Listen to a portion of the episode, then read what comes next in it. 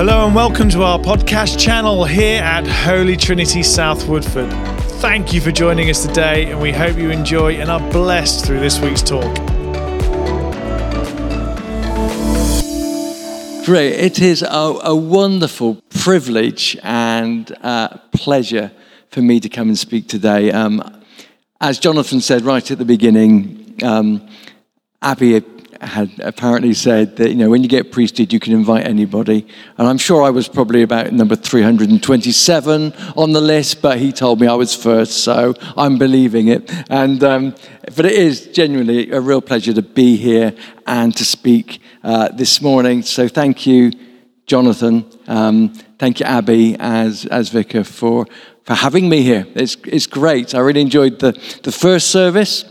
Um, I'm looking forward to looking at this passage from Mark's gospel. It's a strange story, really, isn't it? Of Jesus leading someone out, spitting on his eyes, and, and restoring his sight. But I think it's there's something in it that I really want us to, um, to uh, concentrate on this morning.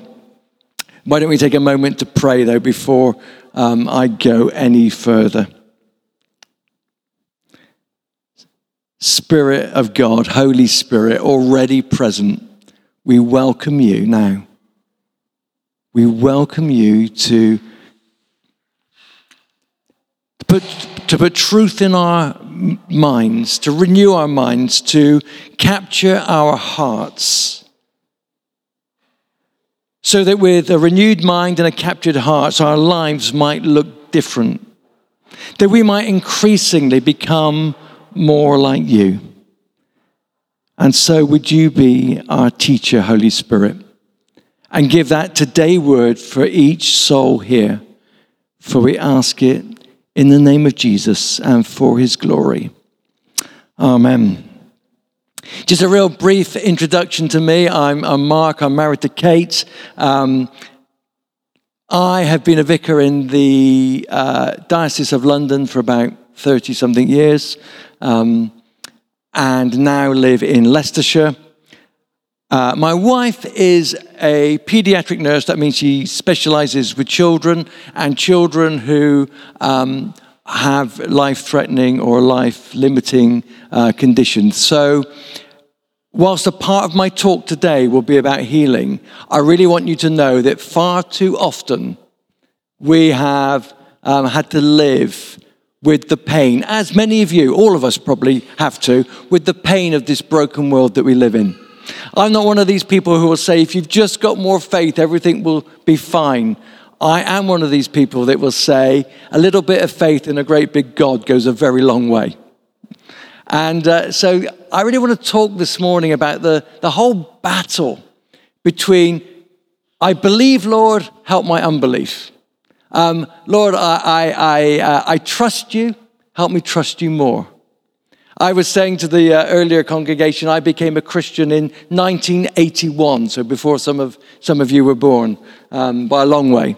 And in, I think if you said to me, What will you be like, Mark, in 2022, back in 1981, I'd have said, Well, I will have just changed. I'll almost be like Jesus by now. You know, it would have been one of these wonderful journeys of ever increasing likeness to Christ.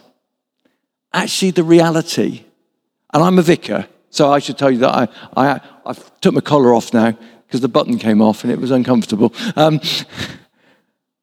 the reality of my walk with Jesus has been more like this ups and downs, the struggles of life, seeking to hold on to the Lord, hoping to become more and more like Him, but when stuff happens and real stuff happens, doesn't it, to all of us? It's been like this. Anybody else recognize that? Is it just me? Two of us, great. All the rest of you go, no, we have no idea, Mark, what you're talking about. um, so God is, is taking us on this, this journey. And I, I just want to talk about this journey that this man in Bethsaida goes on. But before I, I say anything about that, what kind of God do we see in this passage? Well, we see a God who is good. We see a God who wants to bring healing. One of the most, my favorite words in, in, in, in, scripture is, is the word shalom. It's really about God's wholeness and healing in every part of our lives. This particular story is about the healing of blindness, but God cares about every physical condition. God cares about every spiritual or psychological or emotional condition. God cares about the condition of our relationships. God cares about justice. God cares about poverty. The whole shalom this wholeness that God's working in us, that we're praying for when we pray, Your kingdom come. This is all of absolute importance to God. But in the midst of that, we stumble along behind. That's the word I would use for my own walk with God. I stumble along behind. Sometimes I walk quite well with Him, sometimes I rebel against Him. Because I, like you, I'm a fragile human being. Life does stuff to me. And so I constantly have to come back to that place of, Lord, help me align my spirit again with you. You know, I pray in the mornings, not because vicars are meant to pray in the morning, not because I'm paid to pray, I pray in the morning because I know I've got no chance of living anything like Jesus in my strength. I just haven't got it. I haven't got enough faith, enough love, enough wisdom, enough understanding, enough of anything. But I want to be like Jesus, don't you? I guess that's why you're here this morning. And so, as Jonathan, you know, begins life as, uh, as, a, as a priest, ordained yesterday, hands laid on him. He has a new public role along with Liddy uh, in, in, in leadership. He now has particular responsibilities, but he already knows from a year um, when he was uh, ordained a deacon a year or so ago that just getting that bit of plastic round your collar doesn't suddenly make you like Jesus. Is that right, Jonathan? Liddy told me it's definitely true. You, are not like Jesus. but it does mean he has particular responsibilities. But all of us are part of this holy nation, this royal priesthood, the Bible describes it as, who are to become more like Jesus and bring the things of heaven down to earth even as we bring the things of earth up to God. That's what a priest does, that's what we do. And our epistle told us that all of us in Christ are people in whom the Holy Spirit lives. So this passage has something to say about who God is, but it also has something really significant to say about who you are. Let's start with God. Well, God is good. He's the God who heals right back in Exodus 15, verse 26, the second book of the 66 books of the Bible. We're told that God says, I'm the God who heals. If we were to take Matthew, Mark, Luke, and John between our thumb and our forefinger, 25% or so of what we hold would be the healing ministry of God. God is always saying, whatever requirement there is for bringing good into evil, light into darkness, hope into despair, healing into brokenness, that's the kind of God I am. That's who I am. We see in this passage that matter, not just spirit, the things of earth, not just the things of heaven, if you like, matter to God. He wants, He cares about everything that we are going through right now, physically. As I get older, there's a new ache every morning. I've, I've never put so much stuff on my body to stop it aching at night so I can sleep. We've all got physical or emotional or spiritual or whatever brokenness in our lives. And don't we live in an uncertain world? You know, there's a man called Mr. Putin, and he thinks he's got all the power, but we know that Jesus is Lord. He's the one who's really in control. We live in the uncertainty of the pandemic still. We live in the uncertainty of the cost of living. But this passage says to us that there's a God who's good, who's going to take us by the hand, teach us to trust him, and lead us where we need to go, even though in our spiritual blindness, we can't always see where that is. Matter matters to God. But it also shows us a little bit about who we are. We're not just those that are led by the hand in our blindness. The healing ministry is something that God's entrusted to us as well. I am not looking at ordinary human beings. I am looking at human beings in whom the Spirit of God has begun something. Otherwise, I don't believe you'd be here. It's not socially required anymore to go to church, is it? You can you only come to church if you really want to come to church. You're here because the Holy Spirit has awakened your spirit. And the good news is this that what God has begun in you in Christ Jesus, He will bring to completion. So, whilst it won't be, oh, I'm getting more and more and more and more and more like Jesus, all in one smooth ascent, it will be more like this. In that journey of making you more like Jesus, He has taken you by the hand and He's leading you out of your Bethsaida, and more about that in a minute, into this life that God has planned and purposed for you. So we're seeing something of who God is, and we're seeing something of who we are because the ministry that Jesus had he now entrusts to us. As someone prayed in the nine o'clock service, we're now his hands and his feet. It's now his life in us and through us, and frankly, despite us. He's that good. He's that good. So, as we look at this passage, let me just begin to whet your appetite about how God still works today.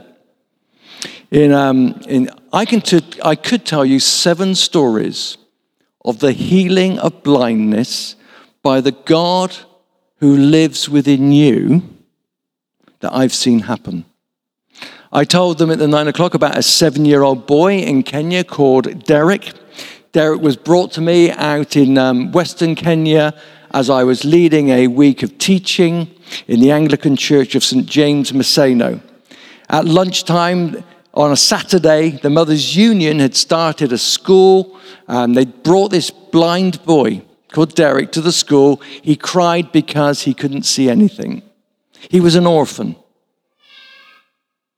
They said, Reverend, would you, would you pray for him? Now, when I was confronted with those expectant faces and this little blind boy, a battle immediately raged within me between faith that says God is alive and real and the reality that I'm alive and frail and broken. I have faith, but I have unbelief. The struggle raged. But there he was set before me, and so I prayed my best prayer remembering what Jesus had said that we were to carry on his ministry. And I said, Blind eye be open in the name of Jesus Christ, because I know that in the name of Mark, there's no chance whatsoever. And guess what happened? I want you to hear this. Guess what happened? Absolutely nothing. Nothing. I prayed a second time remembering this story that when Jesus spat on a man's eyes and prayed, First of all, he saw men like trees. In other words, he wasn't completely healed. So I thought if Jesus had to pray twice, then Mark Aldridge must have to pray 102 times.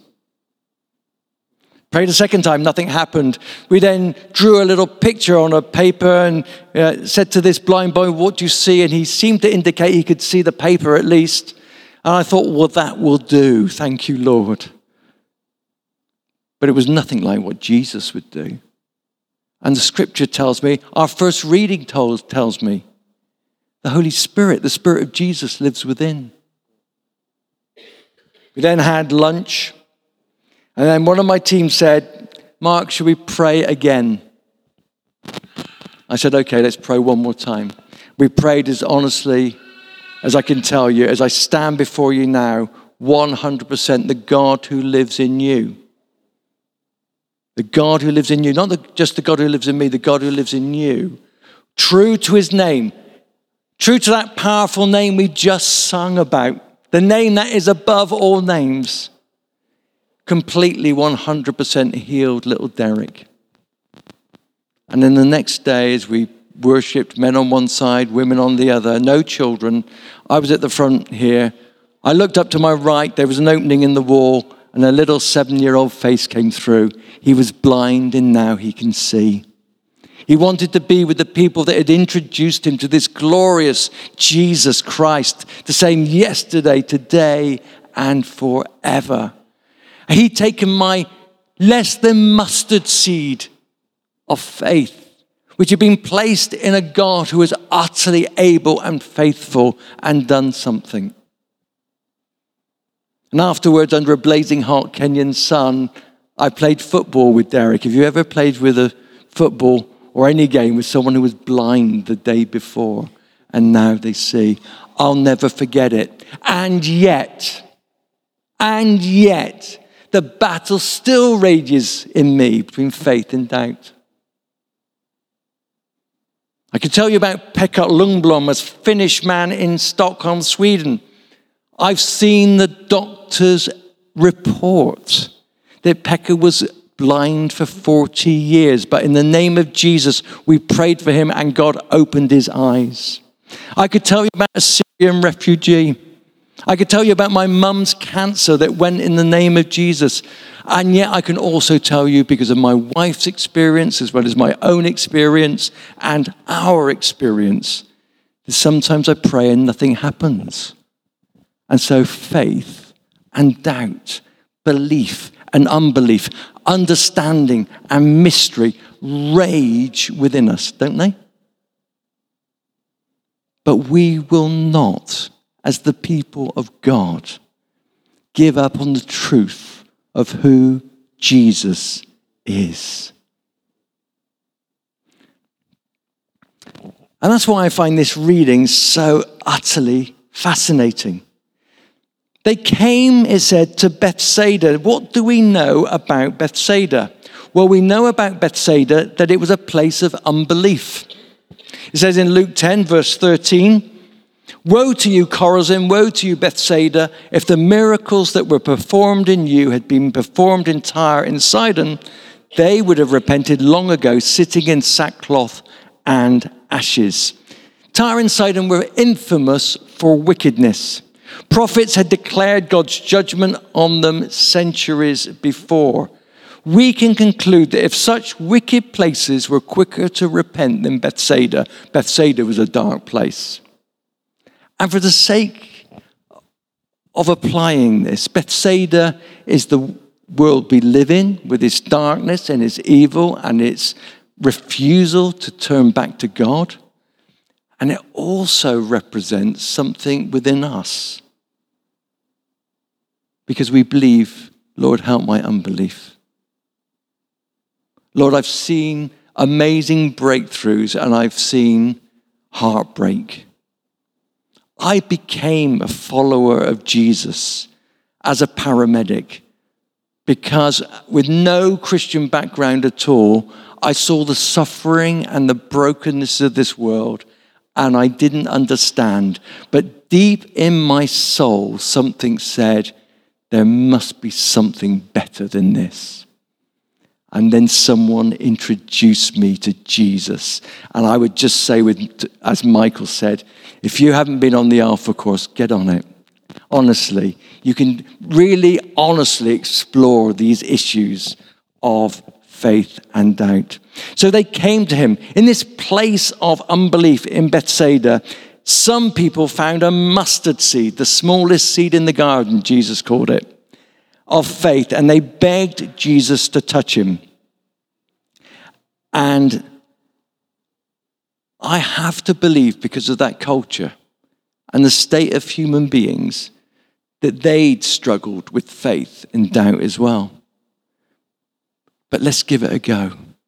Let's reach out and touch the hem of the garment of Jesus and see what he will do.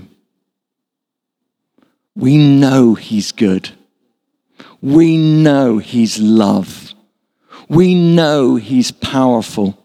We know he's willing. Let's give it a go.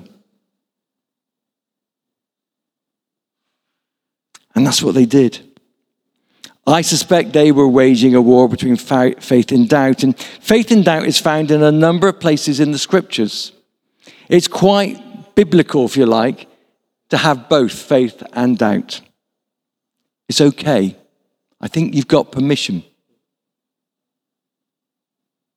In Matthew 21, Jesus says, when he withers a fig tree, I tell you the truth, if you have faith and do not doubt, not only can you do what was done to the fig tree, but can also say to the mountain, Go throw yourself into the sea, and it will be done. He says the same in Matthew 14 when um, Peter goes walking on water. Oh, you of little faith, why did you doubt? It comes up again in James 1 in various places. It's a real battle that all of us, clergy, not clergy, experienced in the things of the Spirit, long term Christians, new Christians, not yet Christians, we all live in that battle. The rabbis taught that within the soul or the heart of every human being, it's like there's two dogs living. One dog you might call faith, and the other dog you might call doubt or belief or unbelief or trust in God and not yet trust in God. And they said, the rabbi said, it's very simple. As those two dogs within you fight, the one that wins will be the one that you feed. The one that loses will be the one that you starve.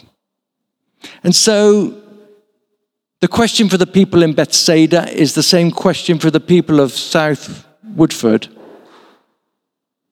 Which dog are you going to feed? Not just on a Sunday morning, but on a Monday morning a Wednesday evening. Not only in the good times, but the bad times. Not only in the ups of life, but in the downs of life. Which one are you going to feed?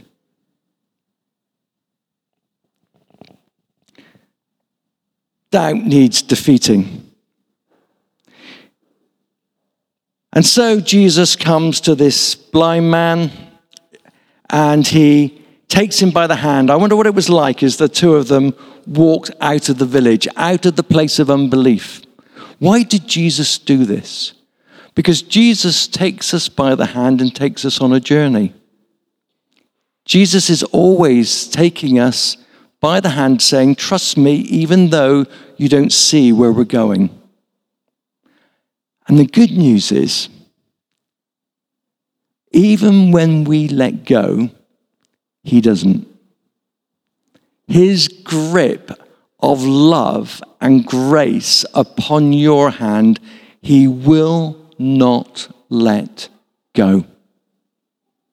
Even if we were to try and flee from Him, we couldn't. We might, for a season, believe that we have. But He will pursue us. He will not let go of us. He will not give up on us. Sometimes I used to be tempted to believe that on those times of growth in God, God was pleased with me, and so He could do something in my life. And that in the times of rebellion or hard heartedness or unbelief, when I sunk into the depths, that God would give up on me. And the truth is that God doesn't know how to give up on you. God does not know how to give up on us because God is love. And God is faithful. The scriptures say, even when we are faithless, He is faithful. Even when we let go, He holds on. And so He takes us, like the blind man, by the hand and says, Trust me, walk with me. And He leads us out of the place of unbelief into the place of healing. I wonder how he's doing that with you today. I wonder what you're walking through right now. Is it the things of the world? Is it the climate crisis? Is it the worries still about COVID? Is it Mr. Putin and his madness? Is it something else? Is it something very personal and close to home? God still says, I've got hold of you. I'm leading you. In your blindness, where you can't see around the corner, I've already been there. And I've conquered everything that's around the corner. And as you grow in that understanding, you become the priests. who are able to bring this truth of heaven to earth and bring these needs of earth to heaven, confident in a God who will not let go. Time is up. I could tell you other places in the scriptures, like when Jesus went to the home of a 12 year old girl, Jairus' daughter, she died. He was met by a commotion, a crowd wailing and weeping and full of fear and doubt. And Jesus says, No, the little girl's not dead. She's asleep. And they ridiculed him. But he sent them away. He then goes into the room of the 12 year old girl lying dead on the bed. He goes with Peter, James, and John, his three really faithful disciples, and with Jairus and Mrs. Jairus, the parents. Faith and desire is an environment that God can bring healing in fear and despair and doubt, it's difficult.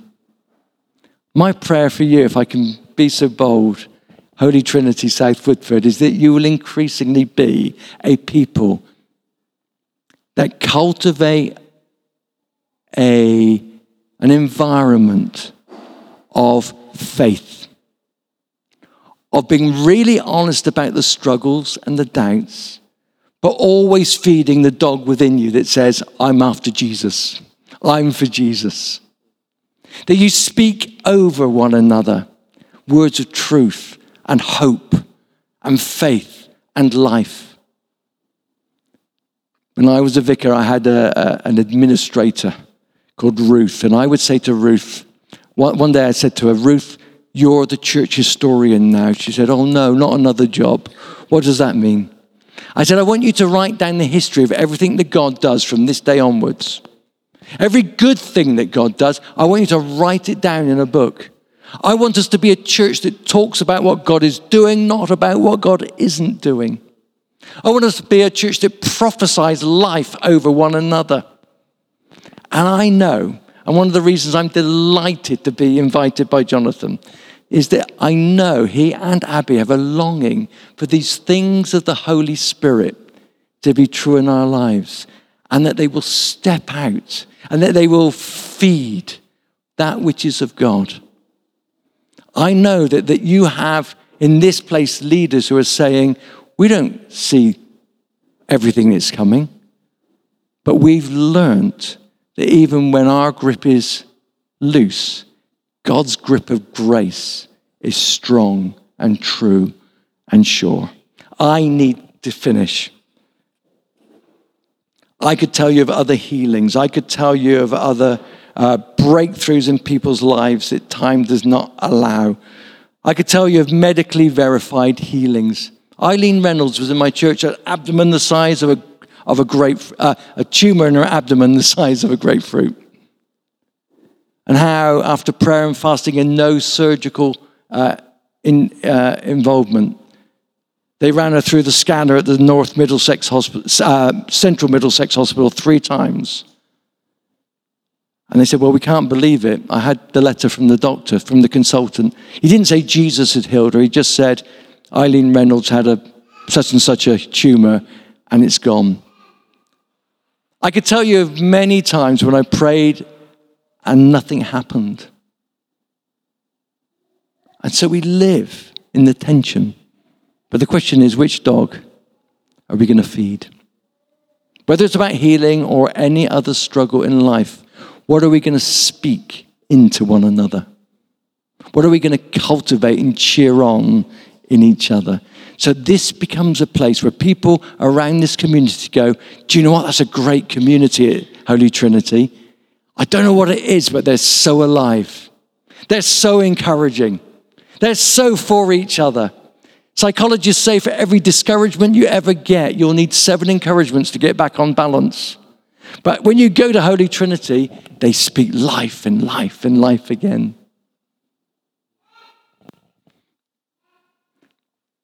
So in this story, it says that Jesus spat. Uh, saliva was seen as in those days as having healing properties. So there was a help to the doubt in the faith there. First of all, there's a partial healing, but in the journey, we need to learn to persevere beyond the disappointments and the partial healings and the partial breakthroughs. Jesus teaches that in this passage. And then the complete healing comes, and the man can see. He's been led by the hand that threw stars into space that were crucified and nailed on a cross. These hands of love had been laid on him, and now he was healed. And Jesus says, Don't even go back into the village. Don't go back into that culture of doubt and cynicism. Stay in that place, knowing that God is for you and with you and holding you and will never, ever let go or let down. Where is God leading you? As an individual, where is God leading you as a church? This morning, I believe He wants you to know with all his heart and longing that he's got you and he won't let go. And in the knowledge of that, I pray that you will see with the eyes of your heart that spiritual blindness would go and you would know that the God who is within you is for you and not against you and has a future for you individually and together, where you will see and help others see. For that's what priests do. Abby, Jonathan, every single one of you in Christ, man, woman, or child, this is who you are. You are not ordinary mortals. You are people in whom Christ lives. God bless you. We're going to pray for a moment. If you're able, willing, comfortable, would you like to stand? I almost kept the time, not quite. Just as we stand for a moment before God, I find physical actions can help. And I wonder if you might, if you want to, simply as a way of saying, Lord, I want to know your grip again upon my life. Just hold your hands out in front of you.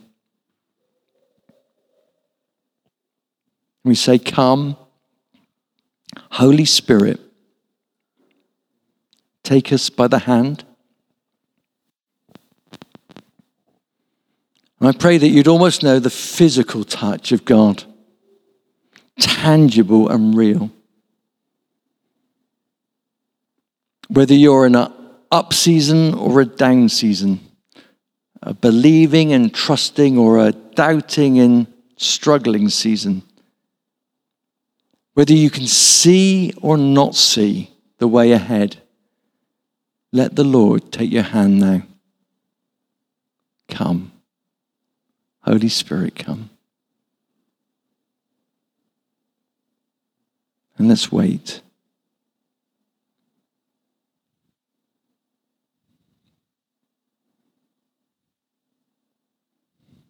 Let's wait.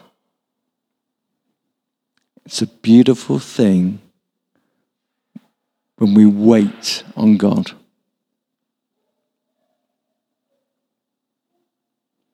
When we say, Lord, I don't see, but I trust that you do.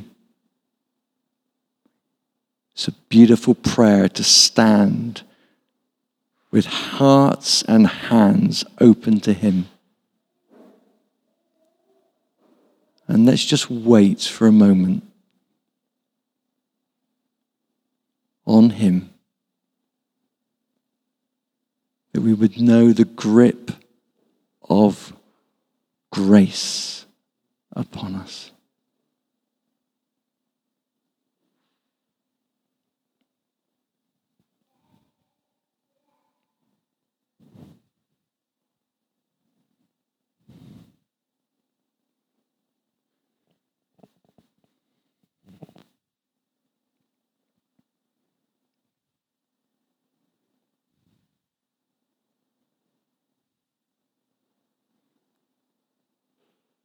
It just drops into my spirit the idea that maybe from the Holy Spirit that someone here is really worrying about their mother.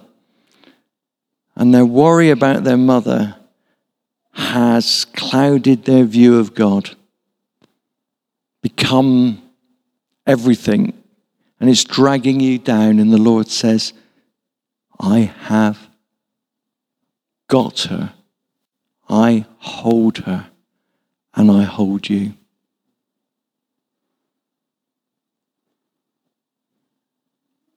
Or maybe you're worrying about your job right now. Is my job going to go? The Lord says, I'm holding you. Or it's a health condition. I, I wonder if there's somebody here with a kidney condition but it might be any health condition, but the word kidney comes to my mind. And the Lord says, You're worried about it. I understand. I've got you. I'm leading you. Or some of you that have just been really tormented by the news recently, almost to the point you can't watch the news. The Lord says, I'm in, I'm in control. I'm the Lord over all. I'm the Lord of lords and I'm the King of kings. And I've got you. I hold you. And I speak to your heart and I say, Peace be with you. Peace be upon you. Peace be your environment that God leads you into daily this week. Come, Holy Spirit. Do what only you can do. For we ask it in Jesus' name. Amen. Thank you for listening to this week's podcast. We'd be really grateful if you could leave us a rating or review, as that helps other people easily find this podcast. Remember, you can join us every Sunday at either our 9 or 10:45 a.m. services, where you'll be sure to receive a warm welcome. Until next time, goodbye.